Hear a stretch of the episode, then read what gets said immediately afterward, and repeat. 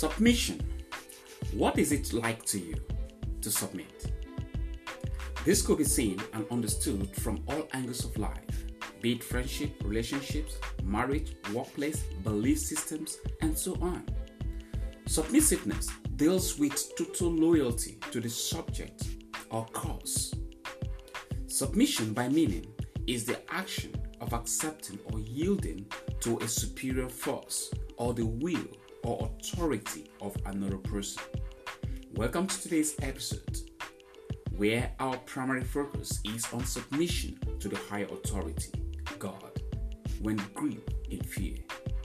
As in our earlier episode, we tried to define the acronym as false evidence appearing real. A continuation of our earlier episode on fear. Submitting to the Lord is our first line of defense when fear raises its ugly head. And guess who is happy when we live in fear? Our spiritual enemy. Fear is his playground. Thankfully, we have a plan of attack. God has given us the spiritual dress code in Ephesians 56, verse 10 to 18. And I might ask, what could be your spiritual dress code? But I want to believe at the end of this episode, we should be able to come up with the understanding of how or what our spiritual dress code should be. We must fully be equipped with the belt of truth, the breastplate of righteousness, shoes of the gospel of peace, the shield of faith, the helmet of salvation, the sword of the Spirit, and a prayerful heart. Ephesians 6, verse 11, the NLT, it tells us why they are both mentioned. And its reasons are to put on all of God's armor so that we will be able to stand firm against all strategies of the devil. Once we are appropriately clothed, we can believe the word of James, which says, Submit yourselves then to God, resist the devil, and he will flee from you. James chapter 4, verse 7, the NIV. Before we start rebuking or resisting the devil, we must ask ourselves if we have fully surrendered and submitted to God. Submitting to God means fully abandoning our lives to Him. With our spiritual armor fully in place and prayer in our hearts, we are yielding to the one who has the ultimate authority. We are given the strength to resist the devil when we surrender our entire lives to God.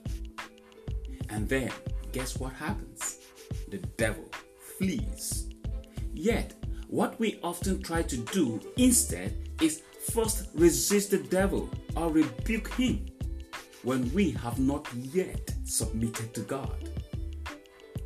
Resisting the devil is hard when we have not submitted our will, our ways, and our wants to God.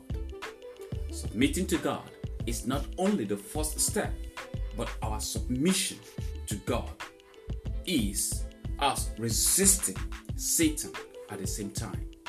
Reflection, friends. What steps can you take to guard yourself? As for me, and I will encourage you to do the same, is to pray to God's protection or for God's protection over our lives. Read God's word to strengthen our faith. Seek out opportunities that draw us closer to God. We have the tools at hand. Let us take the steps towards fully giving our lives to our God.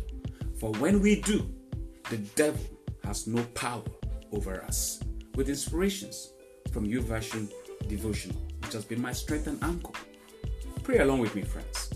God, you equipped us with tools that draw us closer to you and help us stand against schemes created to destroy us. Thank you for your protection. Thank you for always caring for us. Today, help us to intentionally put on all the armor you freely offer. given the strength to stand firm in you. In Jesus' name, amen. Yours sincerely, Ezekiel Dama.